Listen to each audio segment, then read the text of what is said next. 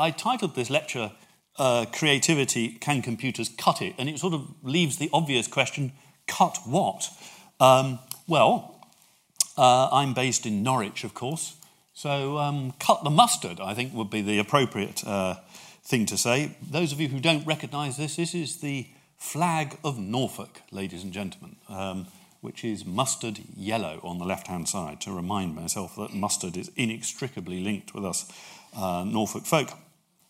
Um, now, this lecture is, has a starting point um, of talking about creativity.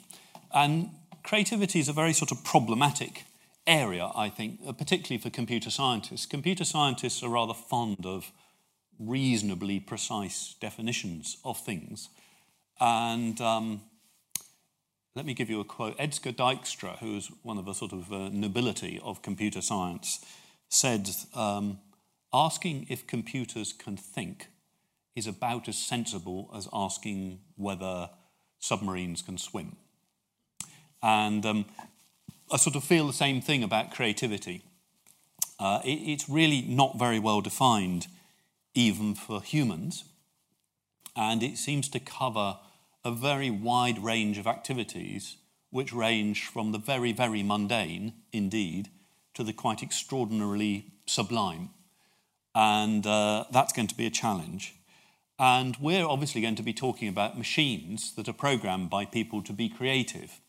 And there's this other sort of nasty business of where does creativity uh, of the programmer end and where does the creativity of the machine begin?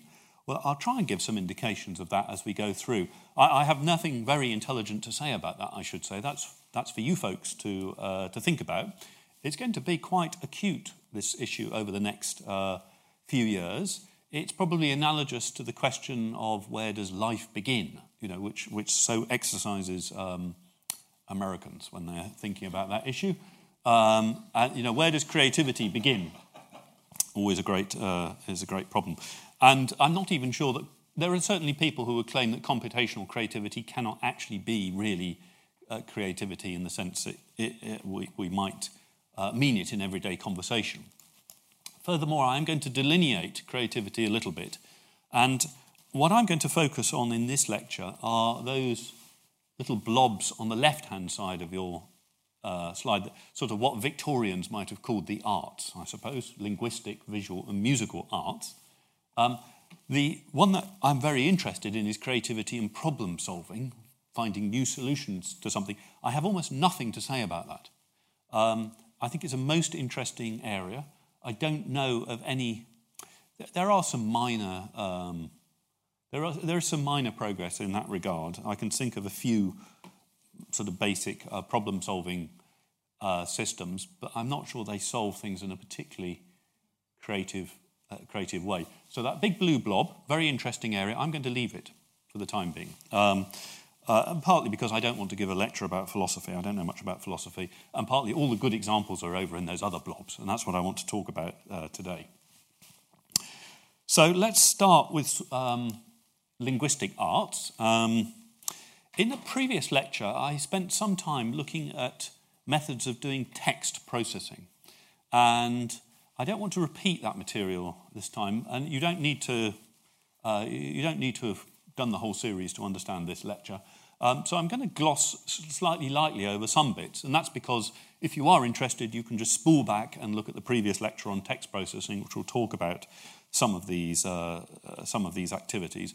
And the, the sort of modern triumphs that we're talking about really in the linguistic arts are all due to one bit of technology. Uh, which is the, the deep neural network. And um, I'll try and indicate where, where, these, you know, where these take place. But just to give you a sort of sense of history, I think what I'll start with is computational humour. And um, there are conferences on computational humour. I have to admit, I've, I've never been to one. I, I, suspect that they might not be the biggest laugh that you've ever had in your life. Um, and they have a sort of fairly noble um, history. People were sort of working on people are working on computational humour for probably oh, 30 years off and on. Um, and um, I, have just picked two example systems which are relatively well known in the literature. Um, both of them focus on uh, sort of stylized jokes, uh, like riddles and puns. Okay? And the good thing about that from a computer science point of view is you can generate rules for uh, generating uh, riddles and, and, puns. The first system was called JAPE, and its successor was known as uh, Stand Up. And so uh, JAPE are these riddles, questions to which you get surprising answers? What do you call a strange market? And then you're going to get the answer in a moment. And what do you call a washing machine with a September? Is the, is, so the idea is that these are more sophisticated versions of humour. Well, let me give you the answers and see if we get a huge belly laugh from the audience. Uh, I suspect not, uh, but let's just give it a go. Okay, what do you call a strange market? A bizarre bazaar. What you call a washing machine with a September? An automatic washer. I thought that last one was quite good. Um, now, of course, um, so both of these have been tested against humans to see how funny they are. You'd expect systematic uh, scientific work in this area. And um, JAPE, I seem to remember, was tested. Um, so the, the test was um, did people find this more funny than text that was not designed to be funny? And the answer is yes, they did. But was it as funny as jokes told by humans? No, it wasn't. Well, that, I think that's hardly a surprise uh, listening to that. Uh, stand up, if I remember rightly, was a system that was designed to help. Uh, well, it, it, it, possibly was designed to help um, cognitively impaired uh, children um, who had some trouble um, processing jokes. So the advantage of these systems is they can tell joke after joke after joke after joke, and you know, parents and carers eventually get sort of defeated by the, the boredom of having to tell the same joke again and again and again. Um, so that's the sort of base level that we've got in a creative text. I'm calling it creative in the sense that these jokes are not fed to it. These are jokes that are created uh, from rules. Um, both of them use a description of the English language uh, called WordNet, which is a, a some sort of semantic list of all the words in the English language and uh, they're able to look for patterns and generate jokes that people haven't seen before. Uh, it's rather primitive, and I think it's fair to say that in the early 2000s, uh, certainly I, and perhaps quite a few other people, have reached a, a sort of a feeling of gentle despair about um, generating meaningful text. Um, this rule-based approach really wasn't going to get anywhere. Uh, we couldn't, we can't design rules for every single bit of humour. You know, I mean, it's sort of complete madness. Um, even stylized humor like um, Cooperisms. Um, do you know about Cooperism? Cooperisms are jokes of the type invented by um, uh, Tommy Cooper. You know, uh, like um, uh, I went down the corner shop to buy some corners. They didn't have any. You know, uh, I went to the paper shop, it blown away. You know, so that, that, they're sort of Cooperisms. They've got this surprising ending. They're now practiced by um, the great humorist Tim, Tim Vine, and they're slightly formulaic. Um, so we reached a sort of state of grim despair, really, thinking, well, we, we won't really do very much. This rule based thing doesn't work. And the machine learning techniques that we had really weren't very effective with text. Well, all of that changed with uh, two technologies, um, one of which I talked about previously, which was a technology called Word2Vec, and that was a neat way of getting words into numbers. Uh, so as soon as you've got numbers, you can do some machine learning. And the other one was um, the idea of a recurrent neural network. That's where you feed the output back into the input, so you can get this infinite history of uh, what's happened. That's important for text. So you, the trouble with text is if you have a sliding window going over the text, you're obviously lo- only looking at a few words, and really you want to have a sort of memory of what happened previously. So you can use those to analyze text, but you can also drive them backwards to create text. And they're now uh, operational. So, um, for example, let's pick an example. This is um, some work done by um, Automated Insights. Um, Automated Insights are a commercial company who work with, amongst others, Associated Press. And you feed in numbers, in this case, uh, sports game scores, and you generate stories. And so the well, I'm sure you can guess which one. Well, let, us just do a quick straw poll with the physical audience. I always wished I could do this with the electronic audience. I can't. So, physical audience, do you think the story on the left was computer generated or the story on the right was computer generated? So, would you like to raise your hand if you think it was the story on the left that was computer generated? Uh, and the story on the right was computer generated.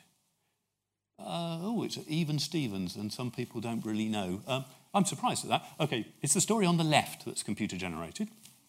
Um, now, it's a bit strange to read, isn't it? Because, firstly, it's about American football, and mostly the physical audience is a British audience, and we don't, and generally, we don't know anything about American football. And secondly, uh, there is a particular way of writing um, American journalistic style which takes you a little bit of time to get your head around. Uh, American journalists are very fond of using these very sort of co- compound nouns, and they have a very, uh, also a very abbreviated uh, journalistic style, which I find hard to read. But I, am assured by my American friends that this is perfectly reasonable uh, text on the left. The, the, one on the left is quite factual, I would say, and the one on right is, is written by a professional sports journalist of the same game.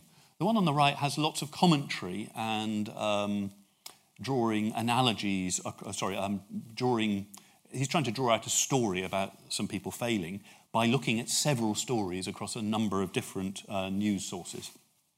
And so that's a sort of typical human uh, endeavor, isn't it? You know, making up a story on the basis of thin evidence.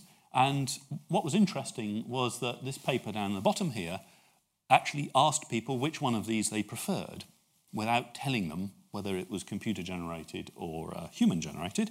And uh, it was a bit of an even tie, um, but there was strong um, interest in the computer generated version because it was so factual and it didn't really uh, it didn't really layer another layer of explanation on it. It, just, it just wrote out the facts in a rather nice and neat uh, way. Now, Automated Insights are not the only uh, company doing this, as um, uh, a company called Narrative Science. They work with Forbes, and if you've ever read Forbes, they do these, it's a real nausea, this. If you're a financial journalist, you have to take all of the big companies' quarterly reports and write a little bit of text about them. God, it takes ages, you know. Um, so it's now written automatically on the basis of the numbers. And there's a British company, I think, called Arria, which does the same thing. Um, so the three zones where you might expect this to be used are weather.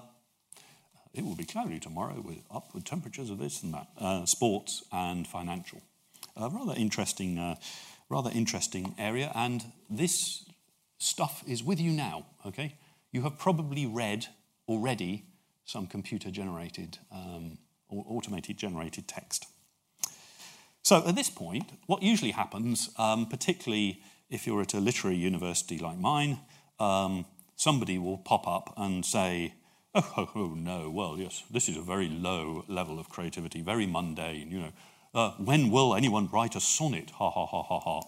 You know, um, well, there we go, there's the sonnet. Um, so this is a, um, uh, from a paper called Shall I Compare Thee to a Machine Written Sonnet?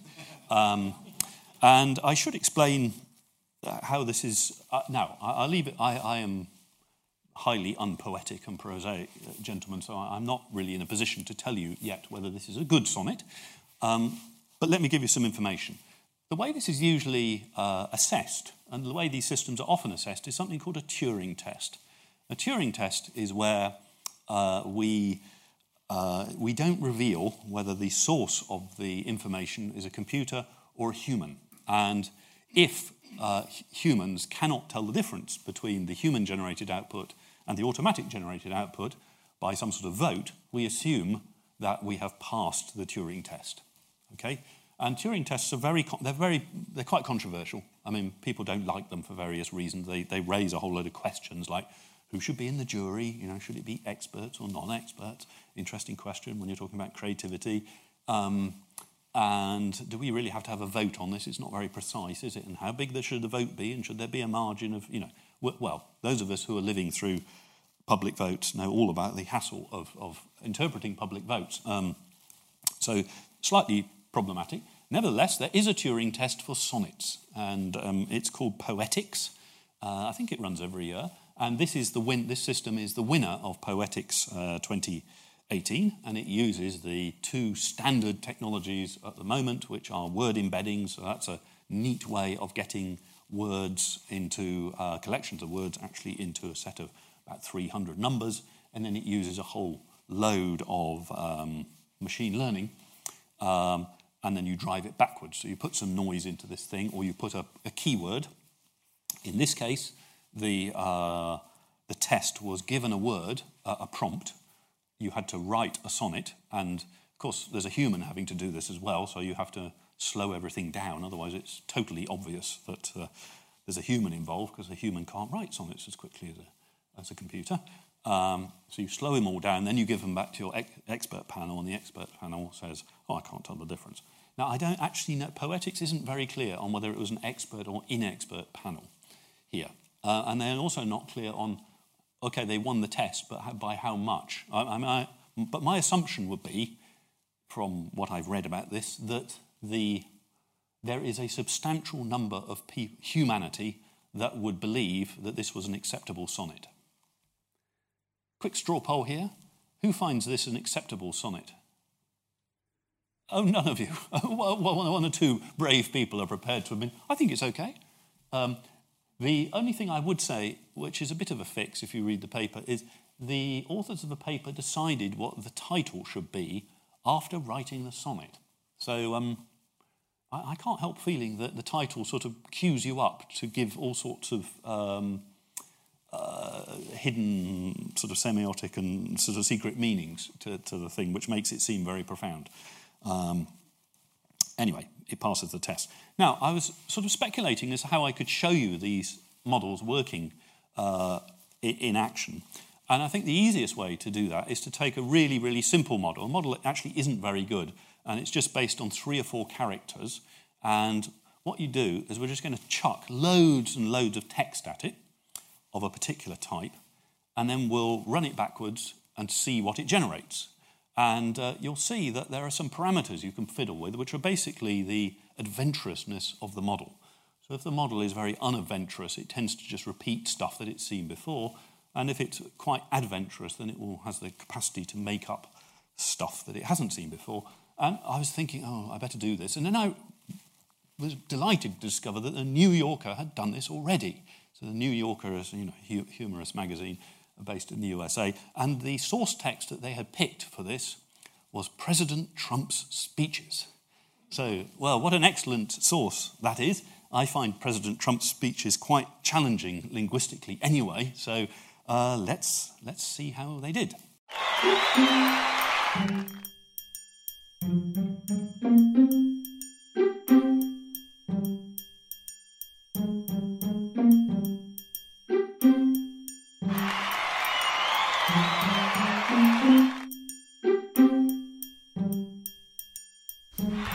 You, all of you.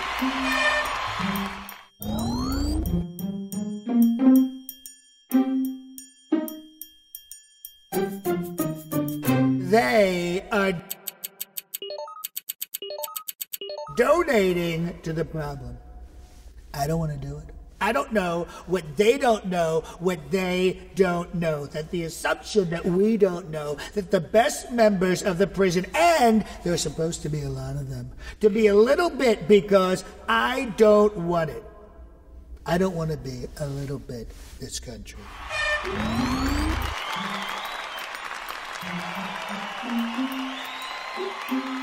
I mean, it was a nice person.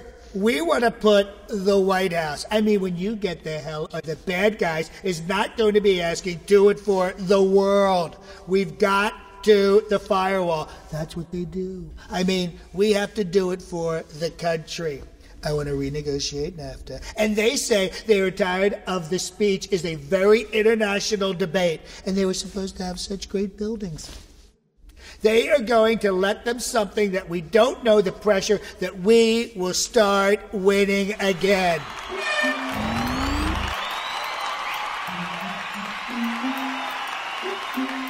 I will uphold out every single conservative for the friends of the labing radical Islamic terrorism. When I see the money of the country that are tough and probably going to start a problem. It's not such a great state. And all of the places and the whole tax people, and we have no choice. It's a strength. You want to do the Raz's obligation with the special interest for Disqus and the ProMate that we reach the top people getting the smart immigrations? We will be in the time. I will say and change anything. I would have never had a victory.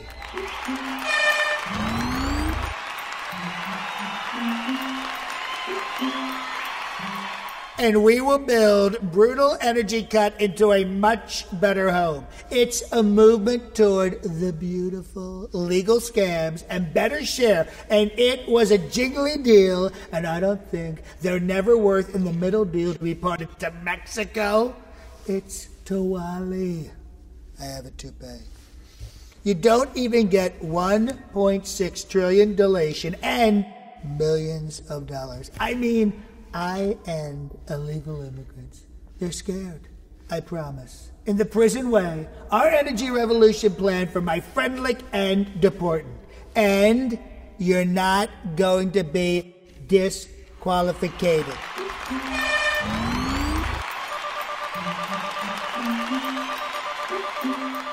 We've said that. I surprised it. She doesn't take to you, guy. Believe me.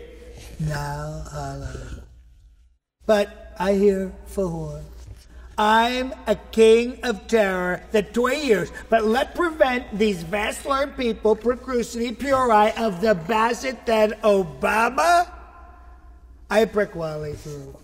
It's last year, it should arguing the turnish. I am proposing remissation corruption. I am going to work with us. Every year, that Prep Agony has dived in a big lie. Thank you. Thank all of you.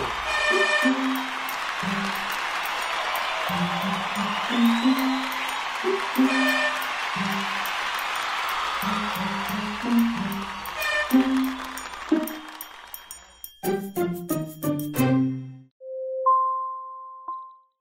to answer the last question. There is a a great big chain on YouTube where I found that video, which just does. Most people think that um, the increasingly demented version level five sounds best, closest to Mr. Trump. So the point was, it's, quite, it's captured his speech patterns quite effectively, I would say, and I, I probably am heavily influenced by the brilliant imitation. Um, and you, you, can see that difficulty with that particular system is it's only using quite a short window. So these these spoof words like uh, oh, what were they? Uh, Tawali, um, one of my favourite words, a jingly deal. I also, I'm, I'm always wary of jingly deals myself, and I'm going to look out for them in future. Um, are, you know, are, are, possible. The systems we were looking at before that operate at a word level, so it, they they're choosing words from a, a word net, so it, it, stops them picking uh, weird words. Okay, so that was a quick review of the state of the art in linguistic arts, and um, I'm not sure you were agreeing with me just looking at your faces, but I would say there's quite, there's quite impressive uh, performance there. There are restricted domains where it looks to me as though the computer is pretty much indistinguishable from a human.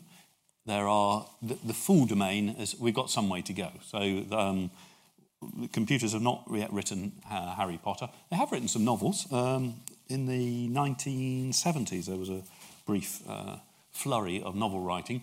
They were all rule based and uh, terrible, terrible reads. I mean, you couldn't read them for very long. So, now, visual arts. Well, visual arts um, is a nice illustration of the sort of state of technology. Uh, visual arts, of course, map rather nicely onto machine learning systems. Machine learning systems are really designed to work with rectangular grids of numbers. That's what, and so that's what a pixelated um, image creates. And uh, we, I talked about this a few lectures ago, talking about uh, computer vision, machines that see. And if we sort of spool back to um, yeah, probably 2000s again, the, we were into a position where what uh, computer scientists were, were building tools that were essentially controlled by digital artists, humans. So you would say, oh, that's an interesting effect. Yes, I think I can make something of that. Um, and um, I did this. We, we ran a, a nice company that made um, uh, converted images into painterly effects. Uh, quite, quite common. There were some very bad ones. There was a very bad sort of pointillism effect. So that was trying to imitate the paintings of, of Seurat, um, and it was deeply unimpressive. Uh, we worked on something called the Sieve, which was a, a scale space processing system. I talked about it in previous lectures. And uh, much to my surprise, um, I was watching a, a, a film called um, Wimbledon, which came out quite a few years ago. And um, somewhat to my surprise, so very deep surprise, because they hadn't paid us any royalties, um, I saw the effect being used. So I'll just show you the sort of thing which you'll be quite familiar with. So this is the, the credits of uh, this, this rather, what is now rare, rather rare film, uh, Wimbledon.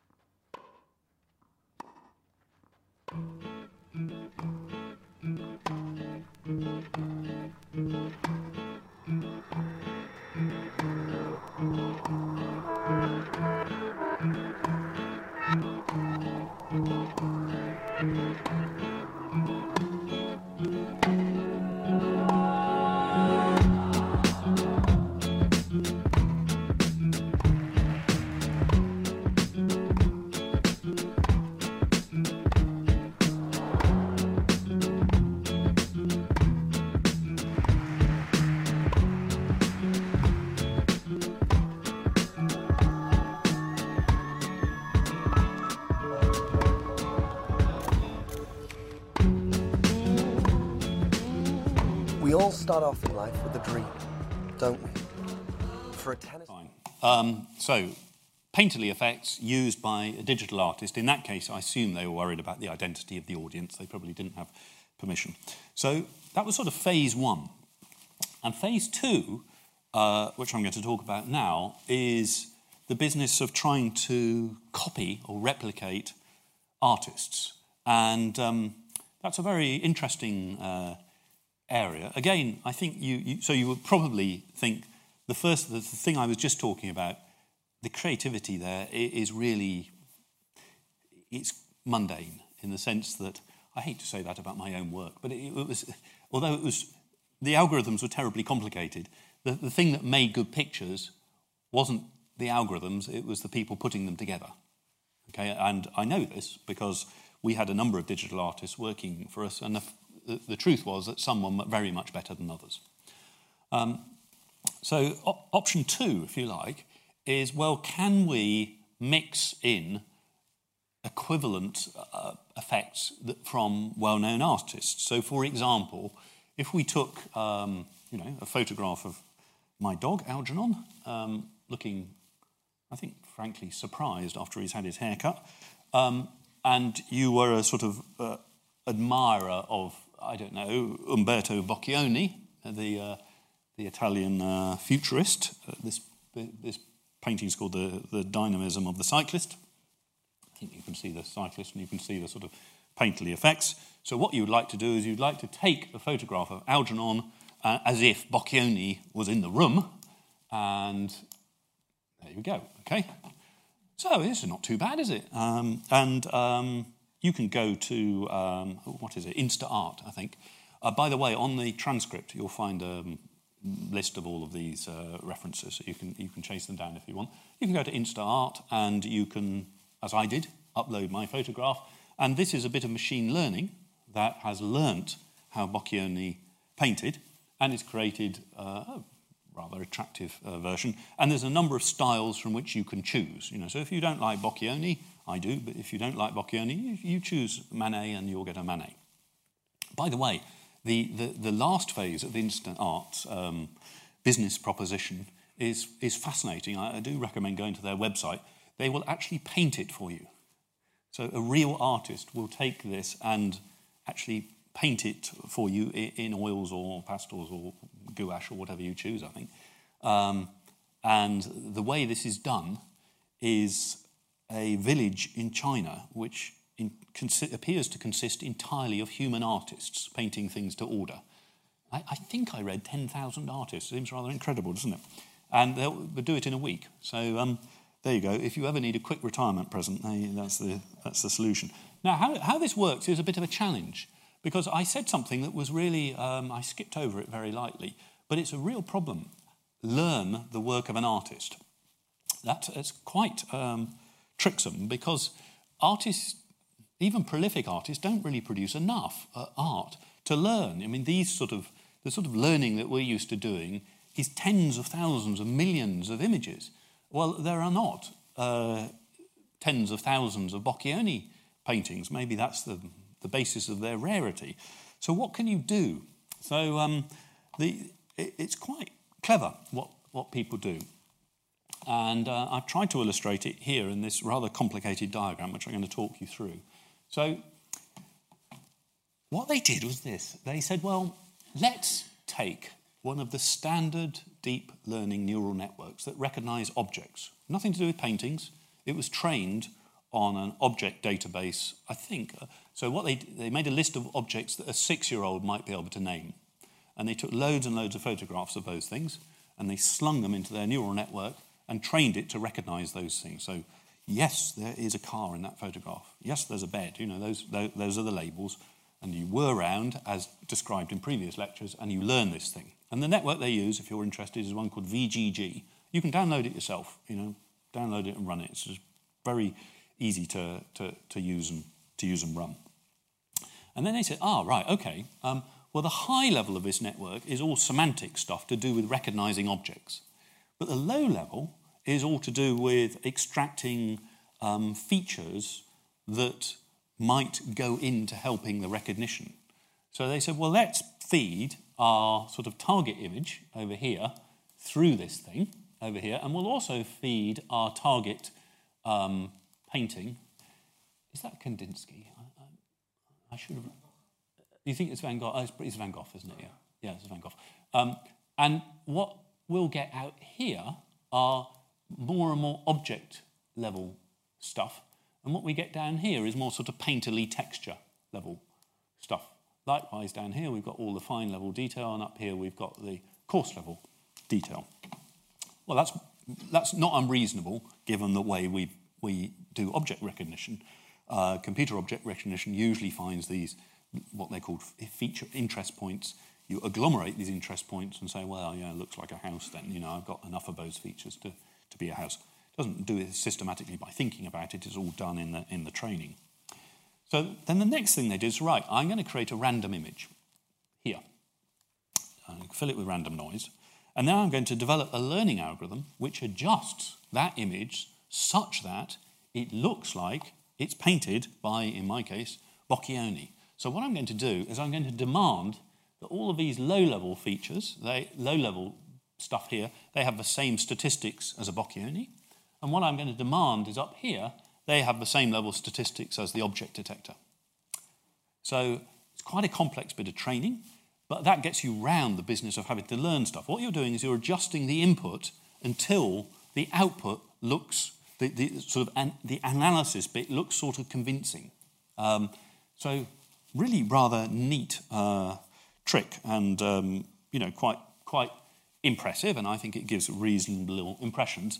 But I suspect there are still people in the audience who are sort of crossing their arms and saying, well, it's not really creativity, is it? Mimicry isn't creativity. You know, it's just, just a neat, neat trick. I mean, what we really want is a, uh, some sort of artificial intelligence computer system that can generate a painting from scratch that was not in the minds of the human creator. And then we need concrete evidence that that painting is of value, and it's got some creative value. That would be the ultimate test, right? So the ultimate test would be build a computer system that can print out a painting and we'll take it to Christie's and we'll flog it and it makes some money. Okay, uh, well, this is uh, a painting called Portrait of Edmund uh, Belamy. It was indeed sold at Christie's. The estimated uh, price for this was uh, $10,000. Um, it actually made $425,000 and it's completely computer generated. It's the first of its kind. A very interesting uh, system that creates it. It's created by a collective of Parisian artists who call themselves Obvious Art. And um, if you, they have a couple of YouTube videos and quite a good website, which I recommend. The YouTube videos are, uh, they are subtitled, but they're, they're all French and they speak in French. But it, it's pretty obvious what they're saying um, and very interesting. Now, I don't know, what do you think of this painting? I mean, I think it's rather. I, uh, I come from the University of East Anglia, which has the Sainsbury Centre for Visual Art, and in there is an unrivaled collection of Francis Bacon uh, paintings. And so I sort of find myself thinking, drawing comparisons with, with Bacon here. It looks a bit Baconish. Uh, and Bacons are incredibly valuable at the moment. Somebody estimated that we had enough Bacons to actually rebuild the whole university if we sold them, um, which, uh, given the state of the buildings, is tempting. Um, uh, and there's a family of these that are being created by their neural network system. So the way they do it is something called a GAN, okay? A generative adversarial network. And here's a quote from one of the artists, stroke business people, stroke computer scientists who created uh, this.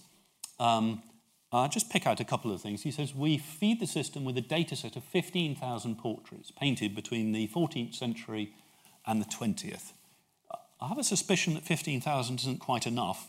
Um, so I will I'll hazard a guess that they also fed it with something else. By the way, this is probably a good point to, to point out that an awful lot of this work it takes place in the commercial sector. And it, is not very obvious sometimes precisely how these systems work. I, I'm often having to infer from pretty scant literature uh, what they probably did in order to do this. So, what, what my thinking at the moment is I would like to demonstrate as much as I can take the state of the art to you, but the state of the art is mostly in the commercial sector. So I'm having to make some guesses as to precisely how these systems uh, work on the basis of what I know the state of the art to be in the literature. So uh, a, just a slight caveat on some of my facts there. The generator makes a new image, and the discriminator tries to spot the difference between a human made image and the one created by the generator. The aim is to fool the discriminator and think the new images are real life portraits. Then we have a result. Okay, so it looks like this. That would be a typical GAN. Um, and, well, Yann LeCun, who's one of the great fathers of deep learning, has saying great things about it, so um, he knows what he's talking about, so it's probably impressive. So the idea is this, which is we will have this great big set of real data here, and this is a network that's designed to tell whether the thing here is real or not. So it learns what real is, and it says, is this real or fake? That's that thing there. And then what we're doing here is we're making up images. We start with some noise. This is another neural network, right, that's being trying to trained to produce these things. Okay, so you train this one and this one simultaneously. So obviously what first happens is this is untrained, it produces complete rubbish here. This thing has an incredibly easy job and goes, ha, rubbish. And then we feed back, and we do that, you know, a couple of million times. Takes, I should imagine, three or four weeks of continuous processing using the biggest and most powerful CPUs you can gather. And there comes a point when this thing generates something that fools the discriminator. At that point, you've got art. It was random noise in, it was a painting that came out, right? That's, so that's my definition of artists, by the way. Artists are people who take random noise in and they produce art at the output. Um, and uh, if you can't tell it apart from the other genre, then I decree it to be art. Okay, so none of Marcel Duchamp and all that stuff I, I put to one side. I don't do conceptual art here. We're doing uh, figurative, uh, figurative art. And uh, there, there's the result. And uh, well, do have a look at their website. These GANs, generative adversarial networks, they are hot stuff. Um, and probably the sort of benchmark um, example of a GAN is generating photorealistic human faces. So um, a lot of this work has been done by a, a company called NVIDIA. Uh, NVIDIA used to make graphics cards for computers, and that's what they were set up to do.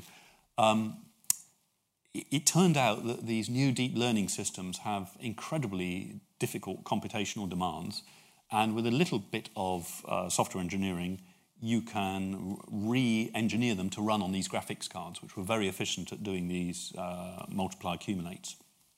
So the early uh, uh, deep learning networks that you could all download ran on NVIDIA cards. So very rapidly, NVIDIA became a artificial intelligence company because they were selling far more of these graphic. They didn't realize it at first. They think that's very weird.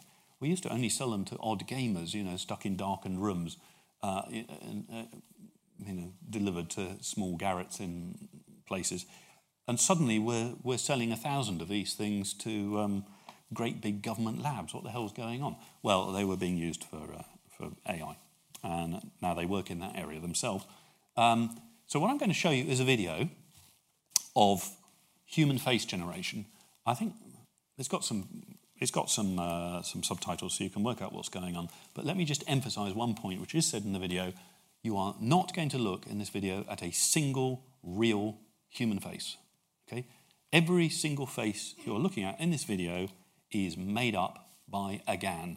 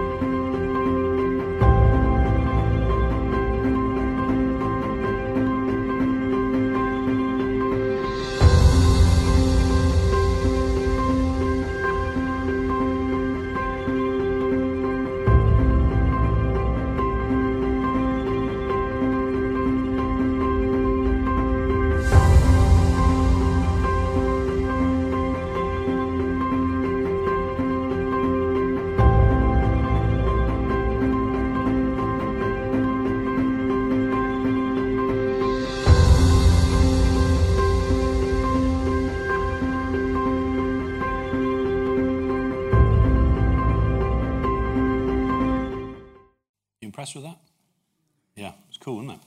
Uh, slightly creepy. Um, so the next time you see a photograph, um, it might not be quite what you think. There is a stunt, by the way. There is a trick for spotting synthetic humans, which I'm afraid time is pressing, so I can't tell you what it is. But, uh, but it is well. There is a well-known artifact that allows you to spot a synthetic human, uh, but but it will soon be fixed. Okay, so um, I want to briefly talk about music now and uh, music composition. The, the, benchmark system for doing this is IAMUS, which is a compositional cluster based at the University of Malaga. It has a commercial variant called Melomics, uh, and uh, that has made it a little bit tricky actually to work out quite what IAMUS does uh, because it's all shrouded in commercial secrecy. Um, I, what I can tell you is that the first IAMUS album has been recorded. It was recorded, so IAMUS writes the score, and the London Symphony Orchestra were involved in recording it. And you can go out and buy the, buy the album. Uh, it's quite avant garde, so um, my rather bourgeois taste doesn't really appeal to me at all. Uh, but Melomics is designed to appeal to people like me. I was playing it to our sound crew at the back who said, oh, yeah, it sounds just like computer generated music to me. Um, well, let's have a, you can have a quick listen.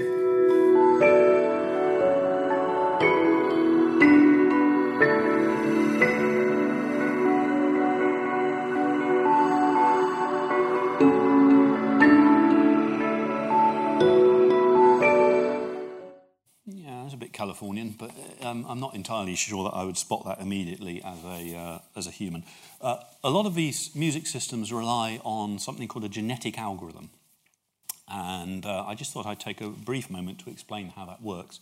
It's quite fun. It's a model of the way uh, uh, animal genetic selection works. So, what the first thing you do is you decide on a mapping between your score or bit of your score to some big long binary number, usually. So, there's, a bit of art in doing that, but the idea is that there's going to be a unique map between the score and this long binary number. So, for example, you might say you know, the time signature is mapped to this bit of the code here, and then the first bar is mapped to this code, and so on and so on and so on.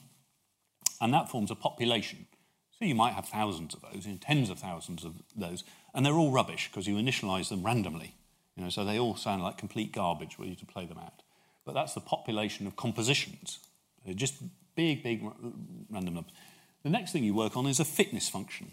And the fitness function says, this sounds good, this sounds not so good. It doesn't have to be fantastic, but it just needs to be something that says, if you give me a binary number, I can convert that into a score and I can give a, a, a score as to whether I think that is good music. Okay, so it's a bit like a compositional aesthetic. The next thing we're going to do is we are going to, just ignore this for the time being, what we're going to do here is we're going to, in this box, uh, we've still got a population of compositions, but I'm now going to select the fittest of those. So I'm going to say, uh, those, those compositions, they're, they're too uh, poor, um, kill them, get rid of them. Okay, so that's, that's survival of the fittest at this point here.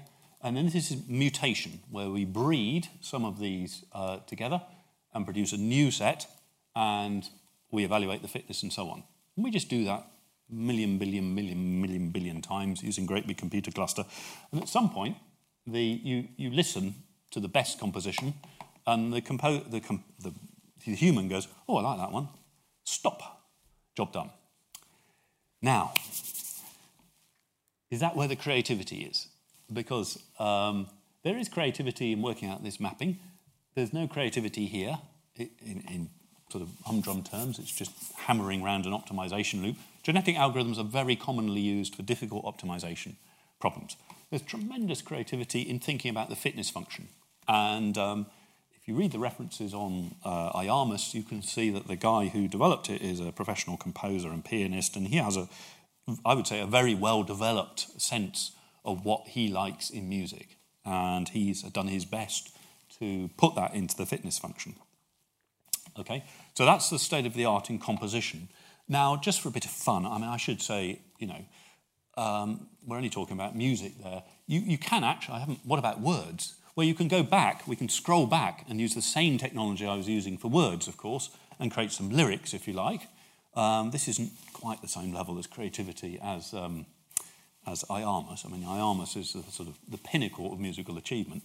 Um, but if you fancy a bit of lyrics, let's just take, say, um, hotel and restaurant reviews from Yelp.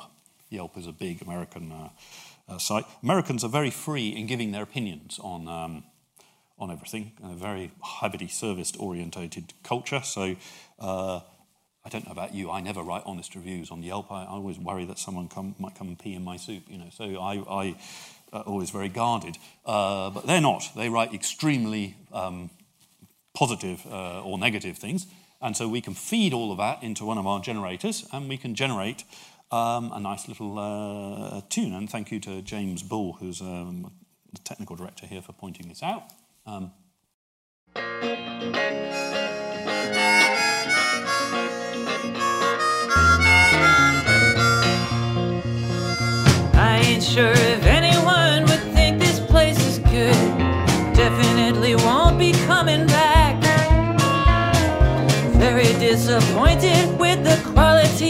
Food, and I was very disappointed with the staff.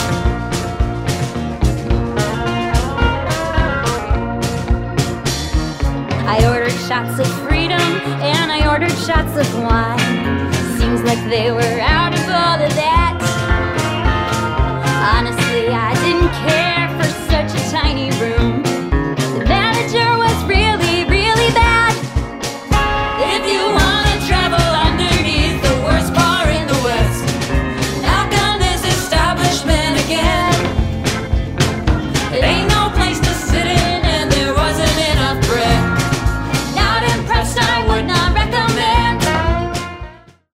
rather appealing, isn't it? Okay, it's just a bit of fun. Um, now, one final observation. Um, most popular record companies have a division called the A&R division, Artist, Artist and Recording Division. They're enormously powerful, and they look for hits. Um, could you automate that process? Asked uh, Music X-Ray, who are a company that did this. This is Ben Novak. Um, ben Novak wrote a song called Turn Your Car Around, uh, which was later recorded by Lee Ryan from Blue, if you are familiar with uh, uh, that. And it was a top 20 hit. Result of this, it was brought to his attention by Music X-Ray and uh, Sony, um, Sony Records um, took it on and, um, and promoted it. Um, it's really, and it relies on the fact that a lot of pop music is somewhat uh, formulaic. Um, I'm not sure I've got time to play this to you, but let's do.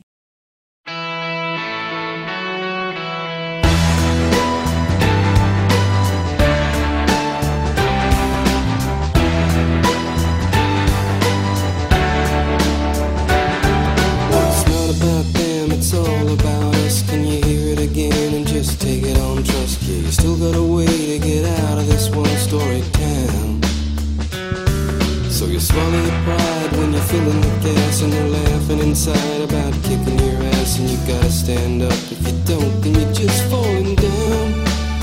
So why don't you turn your car around? Forget your way back home. quite catchy, I would say, and uh, I think one of the first songs to have been uh, spotted as a hit by a computer. So, where does this leave artists? Well, there's obviously good reason to have some panic because um, some of the standard artistic practices are being automated, and uh, I quite like this quote, um, you know, which is sort of really rather establishes the, the anxiety that's present in uh, current artists with computational uh, creativity. Perhaps I should reveal that it dates from 1850 uh, from the painter Eugene Delacroix. Uh, so this is obviously an old concern. And then I should, probably should also pivot us a bit into um, thinking about where this automated production of art and journalism might take us. This is a quote from uh, 1984 by um, George Orwell, who developed a machine called the Versificator. And Versificator produces rubbishy newspapers containing almost nothing except sport, crime, astrology, sensational five cent novelettes, films oozing with sex, and sentimental songs, which are composed entirely by mechanical means. Well, I've certainly covered some of those, ladies and gentlemen, during the course of this lecture. So we could indeed be entering a new generation of, of, of tat using some of this. And it neatly pivots me into an issue that I am quite interested in. In this season, we've been talking about how information science leads to new developments, but I haven't been talking about the impact of that on the digital state. And that is what I would like to do in the next uh, series of lectures. We're going to talk about biometrics and social media and digital learning and digital healthcare and digital crime and the cashless society. So, um, if I can briefly encourage you uh, to make a date for late October, which is when we start the series again, that would be very welcome. Other than that, thank you very much.